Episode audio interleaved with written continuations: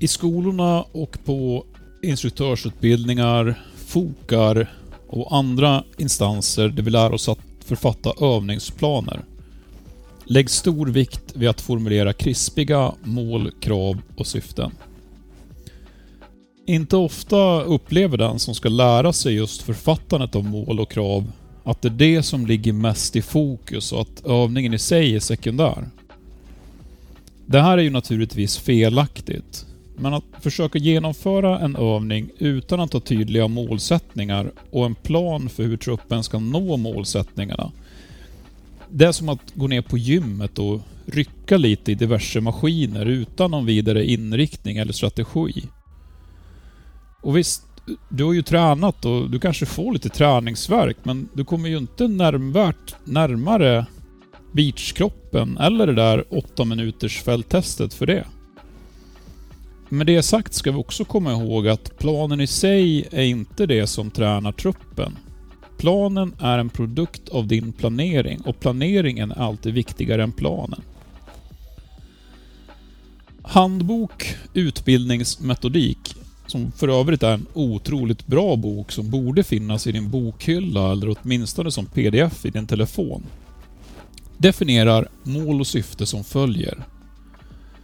Mål kommunicerar vad som ska kunnas. Syfte kommunicerar varför det ska kunnas och förklarar utbildning som förberedelse för kommande uppgifter som måste haka i den verksamhet vi förbereder oss för. Det vill säga att uppgiften är utgångspunkt vid planering av övningar. Med andra ord, vad ställer uppgiften för krav på kunnande för att bli löst? Det går att fördjupa sig avsevärt i just den här aspekten och jag rekommenderar verkligen att läsa kapitel 2 i Handbok i utbildningsmetodik som en start. Och därefter gärna ta en titt i den nya utgåvan av Pedagogiska grunder. Men innan vi försvinner iväg helt i tangentens riktning så ska vi gå tillbaka till mål och krav i all enkelhet. Målet är alltså vad som ska kunnas efter övningen. Målsättningar vid planering kan i sin tur styckas in i olika nivåer. Till exempel ett slutmål som anger vad som ska kunnas efter en längre utbildning, som en hel grundutbildning. Delmål som anger vad som ska kunnas vid en viss punkt i en längre utbildning. Och mål för enskild övning, vilket är det vi kommer fokusera på här. Eftersom målsättningen för din enskilda övning rimligtvis ska skjuta mot ett övergripande del eller slutmål, så är det inte helt orimligt att den som ger dig uppgiften att hålla en övning också är den som ger dig målsättningen. Om du inte får en målsättning presenterad för dig i samband med uppgiften, be gärna om en och för en dialog med uppgiftsställaren om vad som är ett rimligt mål kopplat till de resurser som du har till förfogande och hur duktig truppen behöver bli på det som ska övas. För att sätta det här i ett sammanhang så kan vi säga att övningen som vi ska hålla är enskild soldats åtgärder vid sammanstöt i efterhand. Det vill säga, hur ska soldaten agera när fienden skjuter på soldaten? Målsättningen kan då vara någonting i stil med att efter genomförd övning så kan soldaten vidta rätt åtgärder vid sammanstöt i efterhand. Och det här kan vi med fördel klä på med en situation och andra förhållanden för att ytterligare snäva in övningens ramar.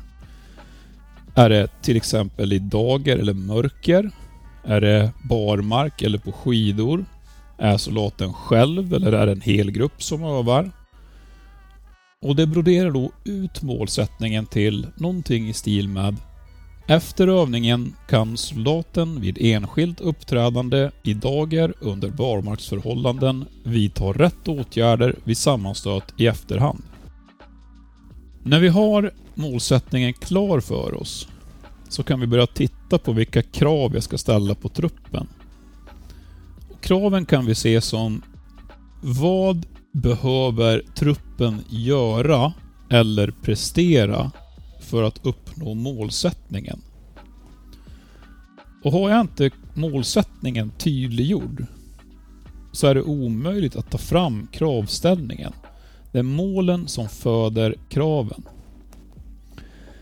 I exemplet ovan så behöver soldaten till exempel ta skydd, söka ny eldställning, besvara elden, målange och förhoppningsvis nedkämpa motståndaren. Det är alltså de här kraven jag ska ställa på truppen. Det kan vara frestande att ta upp saker som till exempel säker vapenhantering och eldangrepp som kravställningar och även om man kan göra det och det kan vara på sin plats så är sådana saker mer en grundförutsättning som helt enkelt bara ska finnas där utan att man behöver ta upp det. Jag menar, finns det någon stridsövning eller annan övning där vi använder våra vapen där säker vapenhantering inte är ett krav?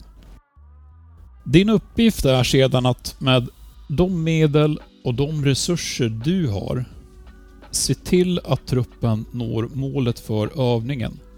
Vilket innebär att de saker du ska trycka på och de saker du ska utvärdera inför varje genomförande är just kraven.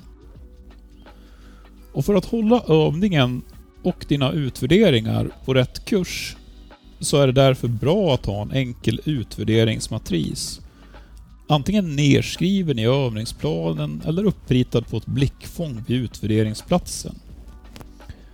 Och den behöver inte vara mer invecklad än att det är en rad per krav och en förbättra med och en fortsätt med kolumn. Och det är runt de här kraven som din utvärdering ska kretsa. De första genomföranden så kanske det är ett, ett digitalt godkänd eller icke godkänd på varje krav. Men allt eftersom övningen fortskrider så kanske de enskilda kraven kan broderas ut till att börja peta i detaljer och finslipa genomförandet. Sammanfattningsvis och eh, som alltid så är din uppgift som instruktör eller övningsledare att få truppen att nå övningens mål. Och för att nå målet så måste truppen uppfylla målets krav vilket gör att det är övningens krav som utgör stommen och kärnan i min utvärdering. Tack för den här gången hörni. Vi hörs nästa vecka.